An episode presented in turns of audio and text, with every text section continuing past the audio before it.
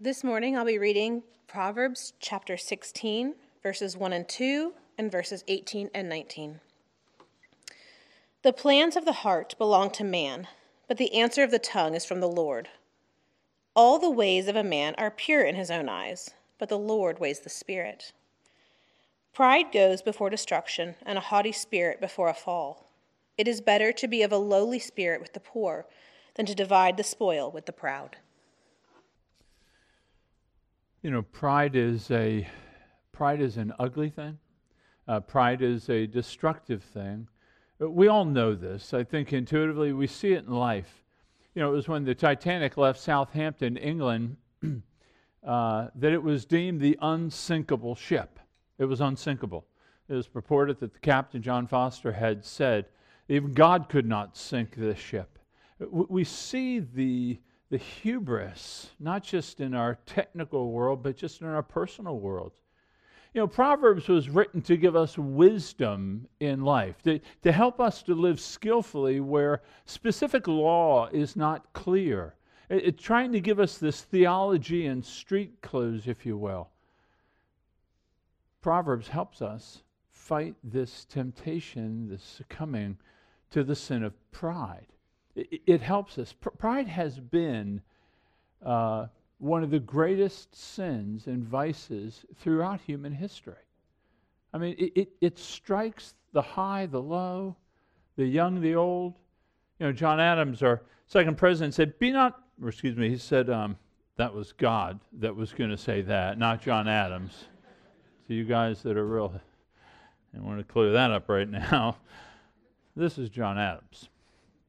I believe there is no one principle which predominates in human nature so much in every stage of life, from cradle to grave, in males and females, old and young, black and white, rich and poor, high and low, as this passion for superiority. We, we want to be first. We want to be, we want to be the best. Now, it's only in recent times that this pride has received quite a makeover. It, it has gone from being a vice to being a virtue. That, that it's almost right that, that this love for self esteem has just taken the world by force. Self worth, self confidence. Uh, we see it across the board. I, I, I was always told, don't brag, don't speak about yourself as a young child. Uh, but now it almost seems appropriate to proclaim the wisdom of your child on a bumper sticker. Everybody knows the academic excellence of my child. Now, technically, I guess I'm kind of happy we didn't do it when I was growing up because I wouldn't have gotten a bumper sticker is the problem. But but we we have this this encouragement towards self-esteem, self-love, self-promotion. So a survey was done by a college board and they surveyed 1 million high school students. And in this survey, 2% rated themselves below average in leadership ability. 2%. When it comes to getting along with others, getting along with others, teenagers, 0% rated themselves below average.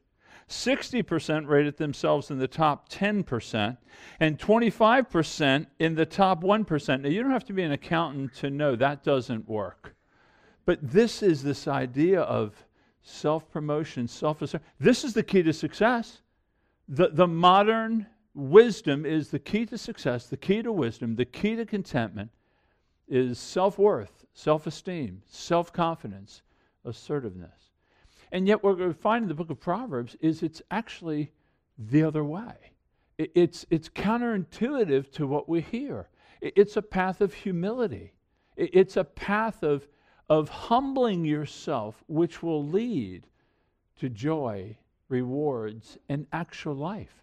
You won't pick this up. It's not something that would come to us unless it had been revealed. And God has revealed this to us. So in Proverbs, when you go through the book, you're going to see this tension. There's a warning and a promise, a warning against pride and a promise that humility leads to life. So Ali read one of the verses in 1618. He says, Pride goes before destruction and a haughty spirit before a fall. It's better to be of lowly spirit with the poor. It's better to be of lowly spirit with the poor than to divide the spoil with the proud. Or in 22 4, the reward for humility and fear of the Lord is riches and honor and life. So you have two ways placed before you. You know, one is to move in the modern wisdom of the world regarding pride, self sufficiency, or this path of humility. I'm going to argue that humility is the way to go. That that's what we cultivate, not self esteem, but we create His esteem. We don't create self worth, we magnify His worth. So, first, here's what we're going to do we're going to look at a definition of pride, try to understand, expose it, so that you can maybe see it in your life. And then, once we expose the nature of pride, then we're going to look at, just for a moment, at its dangers. It's very, very dangerous and then we're going to look at a deliverance from it. How, how do we walk in the path of humility? How do we cultivate it? So, frankly, just simply put, I want to expose it in our hearts so that we see it, we find it odious. And then we look at it and we say, This is horrible for me. This is going to ruin me. And then we're going to pursue together as a church, we do this. So let's first expose it in our own souls. What is pride? Well, when I'm speaking about pride, I'm not speaking about a job well done. Just last week we talked about work, working with the gifts of God for the glory of God, kind of so that we can look at a job that's been done well, we've worked hard, we can be satisfied in it. I'm not speaking about that. The pride I'm speaking about, I think the pride that uh, Proverbs speaks about, is where it's at its core is self love. There's a preoccupation with ourselves. Uh, there's this excessive thought given to my loves, my concerns, you know, the things that can, the things that affect me. It's a kind of a soul bent inward that everything is through the lens of how does it affect me. A couple theologians give us some helpful descriptions. One said it's a blend of self absorption, narcissism, and an overestimate of our abilities and worth. Another one said it more simply. Said, A proud person thinks a lot about himself and thinks a lot of himself. This is the nature of pride. So, so how does it manifest, though, in our lives? How can we identify it as we look at our own lives? Well, first, I think the easiest one probably is self righteousness. Self righteousness is that we look at our lives and we, we consider ourselves morally right that we look at our choices and our religion and the way we treat people and we say, very good, very good. Uh, this self righteous person will tend to look down on others and, and, and condemn them easily for not doing what you may do. this idea of kind of turning your nose down. Uh, the poster child for this kind of self righteousness would be the Pharisee in Luke 18. So when Jesus gave a parable, he was talking to the religious leadership, and, and you know, most parables will always have a context given to you. So the first couple lines of a parable will set the context, what he's speaking to. And in Luke 18, it says it clearly. It says he was speaking to Pharisees who trusted in themselves and held others with contempt. That's what self righteousness can do. We hold others with contempt. In this parable, the Pharisee, two men walk into a temple a Pharisee, a holy man, and a tax collector, a sinner. They walk in, the Pharisee just goes right up to the front and looks up at God as if, you know, he has that right. And he says, God, thank you that I'm not like these other sinners, these other men, these adulterers and tax collectors and so forth. I, I tithe and I fast and I pray. And, and so he's both condemning others and promoting himself. So the, the, this is the sin of the religious. This is the sin of those who are making much of religion. We tend towards a self righteousness. Jonathan Edwards has a word for us on this. He says, The spiritually proud show it in his fault finding with other saints. The eminently humble Christian has so much to do at home and sees so much evil in his own heart that he's not apt to be very busy with other hearts. So there's a self righteousness. You, you'll see this if you begin grading people based upon the morality that you may espouse. But not just self righteousness, self glory. Self glory, that's just you look at your life, you look at your accomplishments, you look at your reputation, and, and you say, wow, this is really good. I've done super. I, I mean, the self glorying person tends not to share a lot of credit with others who help them get there. It tends to be a lot more I, I, I, and not so much we, we, we. Uh, self glory can manifest itself in conversation, that we tend to end up talking just aloud about ourselves, our business, our families, our jobs or whatever other thought we have. It's kind of that conversational narcissism. It, it, it's just a lot of life is about us. Proverbs warns us it's not good to eat too much honey, nor is it glorious to seek one's own glory. So the poster child for this one might be Mirror, mirror on the wall, who is fairest of them all? You know, this evil queen from Snow White, just looking, wanting to be the best, wanting to be the first, wanting to be seen as the most excellent. So that, that that's an evidence of pride. Also, self reliance would be another variety of pride. A self reliance is just where you don't need anybody. You never ask for help. You never seek instruction. You never seek counsel. Uh, you don't handle reproof very well. You're not open to correction. You're resistant to conviction. You know, that you have enough knowledge between your ears and experience in life that you really don't ask anybody anything, except maybe the few experts now and then.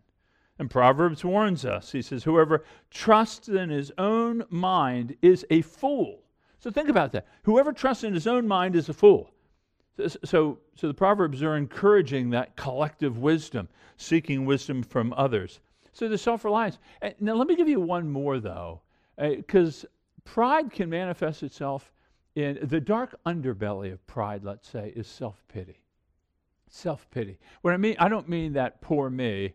I, I mean that constant refrain of I'm not thin enough, I'm not pretty enough, I'm not strong enough, I'm not smart enough, I haven't done well enough.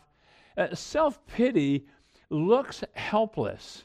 But, but oftentimes it, it, only, it only looks helpless so that engenders other people to think what a hero they are for suffering so well as they have. Self pity can, it's that dark underbelly of pride. That, that woe is me. You know, because pride just wants to be center. It can be center for evil or good, it doesn't have to be all good. So when you look at your life, where do you see these manifest? Maybe it's in your position. Maybe the success you've had, the, the, the rungs of the ladder that you've climbed in ministry or management, or, or perhaps the, the landscape of your, you know, the positions you've attained at work. It can be in position, it can be in possessions. The cars you drive, the vacations you take, the food you eat, clothes you wear, houses you live in, that that, that can become a source of, yeah, I've accomplished something. Or maybe it's the people you know you know, the, the dropping a, a, local name that's popular or a national name. It, that gives you social capital. That brings in some attention. Maybe it's the people you know. Maybe it's the religion. Maybe it's the theology you hold. You know, that, that you look at your theology and anybody else that doesn't hold to the same exact theology, that they're just somehow less than you. You see it in competitiveness. You see it in harshness. You see it in defensiveness. Uh, we want to identify it. We really want to, because most of us, it's the one sin that really is hard to see in our own life. So there's a survey done on the seven deadly sins. I preached that a series on that back in I think 17 or 18. And uh, pride is the first of the seven deadly sins. They're called deadly because that's what they do to you. They, as we're going to see, they decreate you. Um, but only 12% in the survey said they struggle with pride. Only 12%. What would you have said? Is that a struggle point for you? Again, Edwards gives us his wisdom. He says it's the most hidden, secret, and deceitful of all sins. Charles Spurgeon had the courage to say that it will be the it will go out with the last breath. That so resident did he struggle with pride. C.S. Lewis, who I'll be quoting a bit, not because I'm preaching on him in a couple weeks, but just he speaks to pride. Um, in fact, he spoke much to pride in these um, in a series he gave on BBC during the Second World War. It's incredible to listen to. But he says this this is there is one vice which no man in the world is free, which everyone in the world loathes when he sees it in someone else, and of which hardly any people except Christians, ever imagine that they are guilty themselves. There is no fault which makes a man more unpopular, no fault which we are more unconscious of in ourselves and the more we have it in ourselves, the more we hate it in others. This is the nature of pride. So, pride defined it's self righteousness, self glory, self reliance, self pity. if you don't see it, may I encourage you uh, to ask? And Carol and I always do this, usually right before a sermon. You know, where do you see this in me? I- invite someone into your life. Uh, it, it, may be challenging, it may be sometimes embarrassing, uh, but there's great profit that someone else can speak to that which you might not. You may be legitimately looking and you need the wisdom of another. So that's, that's pride kind of exposed. But what are the dangers of pride? Maybe you're thinking right now, what's the big deal, Tom? I mean, it doesn't do any good just to hate yourself. That's not pride either. Remember, that's self pity, it's just the underbelly of it. What are the dangers of it? Well, well, let, me, let me give you a few to consider. It dethrones God. By that I mean that pride is the oldest sin. Satan tempted Eve, saying, Do you want to be like God? This is the way to be like God. It dethrones God. It, it, it's, it's contesting his supremacy. It, it's wanting to be like God. It's wanting to grasp that which is associated with the divine. I want that, and I'm going to have that. And you see it in the rhetoric oftentimes of people that are bold and boastful in themselves. One, one preacher said it this way Pride is the cosmic crime, it challenges God for being God. While other sins lead us away from God, the sin of pride attempts to elevate us above God. We want to be equal to God. And this is why God hates it. And that's why in Proverbs 6 he says, There are six things the Lord hates, seven that are abomination to him. And the first one is haughty eyes, haughty eyes, this kind of wanting to be first, best. Again, Lewis says, as long as you are proud, you cannot know God. A proud man is always looking down on things and people. And of course, as long as you're looking down, you cannot see anything that's above you. So it dethrones God. It makes us forget God. It pushes God to the side. It, it makes our, it, it, creates a secular, sacred divide. Well, well, I'll worship God on Sunday, but you know what? The uh, six days of the week, I'm the king of the hill. I'm running the ship the way I want to run it. So it dethrones God, but, but it also divides people. You recognize that pride can't occur in a vacuum. Pride needs other people so as to prop themselves up. You, you need others, and what this does is then it brings in dissension and disharmony and division when we begin doing this comparative analysis with people. That's why he says that where strife is, pride is. Proverbs 13. That where pride is, there'll always be strife. And wherever you find strife and conflict among people, there'll be pride. Somewhere lurking beneath the surface, there'll be pride working. Lewis has a word for this. He says, Pride gets no pleasure out of having something only out of having more of it than the next man. We say that people are proud because of being rich or clever or good looking, but they're not. They're proud of being richer or cleverer or better looking than others. It's the comparison that makes you proud, the pleasure of being above the rest. So, so it divides people, it creates uncertainty. There isn't transparency and there isn't vulnerability because it's always on point. We're always engaged in some competitive angle. And then ultimately, it'll destroy us. It destroys us. We've been created as image bearers, we've been created to worship and enjoy God. This is why people that pursue, whether it's sex or money or, or professional advancement, they're never satisfied. God has created us so that we would find our best in Him. But to move God out of the center and to put ourselves in it will ultimately decreate us. Uh, so we're called to behold God. Think Jeremy even said this in worship. Uh, to behold God, we're being changed from glory to glory to glory, but we're beholding Him at the center. But if we're in the center, we're not being changed from glory to glory. We're being changed into our own image. Uh, but but and, and pride speaks to this. He says, in Proverbs 16, 18, pride goes before destruction and a haughty spirit before a fall. Do you see that? Pride goes before destruction. So when you see destruction, pride has already existed.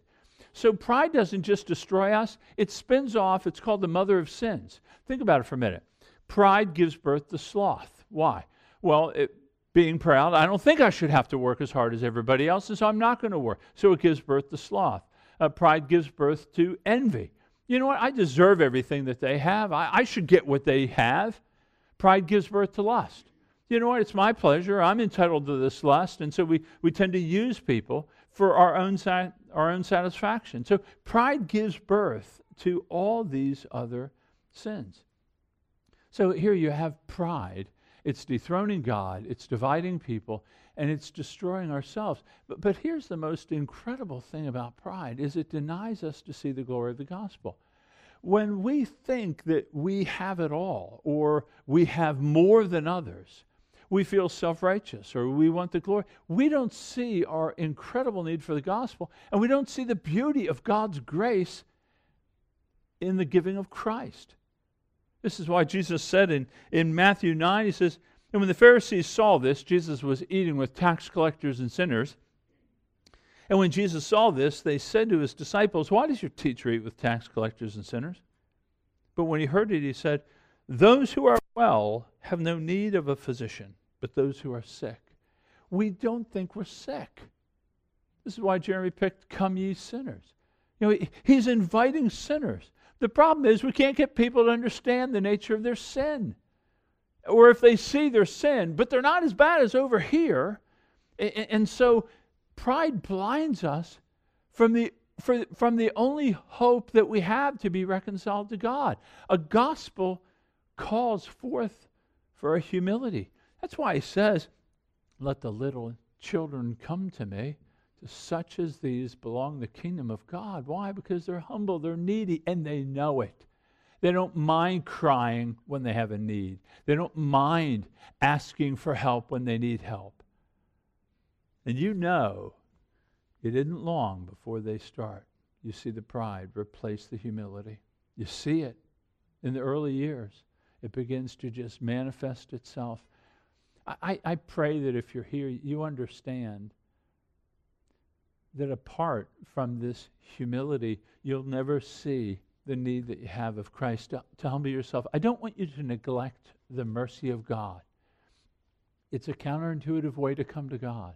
It's not, look at what I've done, help me finish. No, it's, please look at who I am, be merciful to me. That's the way we enter the faith. So, so the dangers of pride are ultimately eternal separation from God when we don't humble ourselves before His mighty hand. So, what do we do with this? How do, how do we get out of this? What, what's deliverance from this kind of pride that really is resident in every one of our souls? Uh, well, let me give you four things to consider. And, and I, I really, because it's of such a nature. You know, pride has always been seen the mother of sins. We, we, we have to get this down. Uh, there's four things I'd like you to consider. First, a, a, deliverance from pride, a pathway out of pride is by fearing the Lord. Now, when I'm talking about fearing the Lord, I'm not talking about fright, like scared, you know, like you would be if someone jumped out behind a corner. I'm talking about a, a reverence for the majesty of God. And this isn't easily gained. It's trying to understand God in His glory and His greatness and His power. So, John Calvin, the great reformer, said, We must infer that man is never sufficiently touched or affected by the awareness of his lowly state until he has compared himself with God's majesty. It's only when you hold yourself against God that you begin to understand the fear of God. And this is what he says in Proverbs 3. He says, Be not wise in your own eyes, fear the Lord, and turn away from evil. It will be healing to your flesh and refreshment to your bones. There's a pathway out of pride by getting a good dose of the greatness and the glory and the magnificence of God. To begin to see Christ in all of his glory makes us at the center of the universe seem silly. So, how do we do this? How, how, how, do we gain this, this grasp? How do we grasp this understanding of God? Well, you can start with something as simple as look out the window, look at creation. I mean, begin to go out on a starry night and, and try to understand what it means billions of stars. Or, or look at the vastness of the ocean and, and just consider what does it mean to create all this and to maintain and preserve all this. Or look at your own bodies and the uniqueness of your DNA and the complexity of an eyeball. I mean, these things are given to us to help us have a right understanding of the glory of God, is what we see in Proverbs 30. Listen to Proverbs 30. Uh, many people don't understand. It says, Surely I'm too stupid to be a man. I have not the understanding of a man. I have not learned wisdom, nor have I knowledge of the Holy One. In other words, you're saying that at the end of the book? It, it's a book on wisdom? And you read the book and say, I have no knowledge. What in the world is he talking about? Well, here's what he's talking about. He says, Who has ascended to heaven and come down? Who has gathered the wind in his fists? Who has wrapped up the waters in a garment? who has established the ends of the earth. He gains all this wisdom, and then he comes before God in creation. He says, I'm, I'm an idiot. I thought I had wisdom. I thought I understood life. There's a massive humbling going on. God did the same thing to Job. Remember, he said to Job, Hey, where were you when I made the morning? Hey, were you there when I filled the storehouses with snow? Tell me, tell me, uh, where were you? So God has given to us this theater of his glory to help us walk in humility. But not just not just looking at creation, not just creation, uh, but thankfulness. You know, when you look at yourself and you look at your life and you look at the accomplishments you've achieved, how often do you thank God for those things? How often do you say, God, thank you for that? It was a good idea. Thank you for that idea, God. Uh, you were able to serve in a certain context. Thank you for that. In other words, pride cannot take root in a soil of gratitude. It can't do it. Remember how Paul said in 1 Corinthians 4, he says, What do you have that you didn't receive? And, and why do you boast as though you didn't receive it? So even the ideas that flash into your mind or the works that you do that you receive credit for, how often? Because to give thanks to God for who I am and what I have and the grace that's been given to me, the opportunities that I've had, the opportunities that I've utilized. For all those things, God, thank you, thank you, thank you for those things. You, you will be led out of pride into humility because you'll know God's given those things to you. Did you exercise strength in doing it? Yes, you did. And thank you for that. And I thank Him for the grace that you have the strength that He gave you. Not only that, another way in terms of thinking about God is is trying to develop humility is also by considering uh, judgment of pride. God will judge pride. This is a warning. God will judge pride. He says in 16:5, "Everyone who is arrogant in heart is an abomination to the Lord. Be assured he will not go unpunished." The warnings in Scripture aren't meant to kind of cause you to step back and tremble. They're just they're calling you to sobriety and they're calling you to wisdom. Warnings are leading you to wisdom. So that's the first thing. Fear the Lord through creation, through gratitude, through recognizing that there'll be a final day. And then, secondly, get an honest appraisal of who you are. Like, like get a real understanding of who you are. Uh, so let me say it in a in an inverted way. This is from um, a scholar, Richard Rayburn. He said, "One of the worst features of our pride is its breathtaking dishonesty. The fact that we indulge illusions about ourselves that are ridiculously easy to disprove. We construct a view of ourselves in defiance of the most obvious facts. We want to think we're something, and everybody else seems to get the get the memo that we're not. We just don't see, we seem to be the only ones that don't see what everybody else sees. John Stott defines humility as having an honest view of yourself. That's what the Greek word to be humbled means to rightly see. There's an honesty about who we are. That we're not all we purport to be. We're not all that we hope others see us to be. That we're, it's, it's good to stop and say, who, who am I really? And again, it flies counterintuitive to self esteem and self worth. It doesn't have to, but we have to get a, a, right view of ourselves. So, how do we do this? How do we get a right view of ourselves? Well, first, you can begin to practice confession of sin. You practice confession of sin every day. Think through the spheres of relationships I have with God, I have with Carol, I have with my family, I have with the church, I have with community. Where have I been lustful? Where have I been angry? Where have I been bitter? Where have I been unforgiving? Where have I been proud? And, and, and I, I dig, you know, David Powlison says, take your own soul to task. I take my soul out and I say, okay, soul, where have you been this day? And, and I confess my sins. And as I confess my sins, there's a natural humility that comes. This is who I really am. I'm confessing these before God, confessing pride. It's really essential to do. And, if you have trouble, again, invite someone in. Do you realize that Francis of Assisi would assign one monk every day to walk with him and point out his faults? Uh, this is when he became popular. He received great acclaim. He would assign one monk to say, I want you to tell me where you see my faults. Uh, he knows he needs it. He needs the help. It's hard to see ourselves, so we invite others in. This is a dangerous thing to do if you're timid and shy. It's dangerous. But I tell you, it's life giving.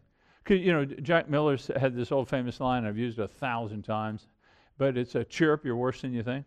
So cheer up, you're worse than you think. So when, when people have said things to me, maybe in a, in a corrective way or admonishing way that maybe I haven't done this, that, or the other thing very well, in my mind, I just say it's a lot worse if you lift the hood. That's all I'm going to say to you.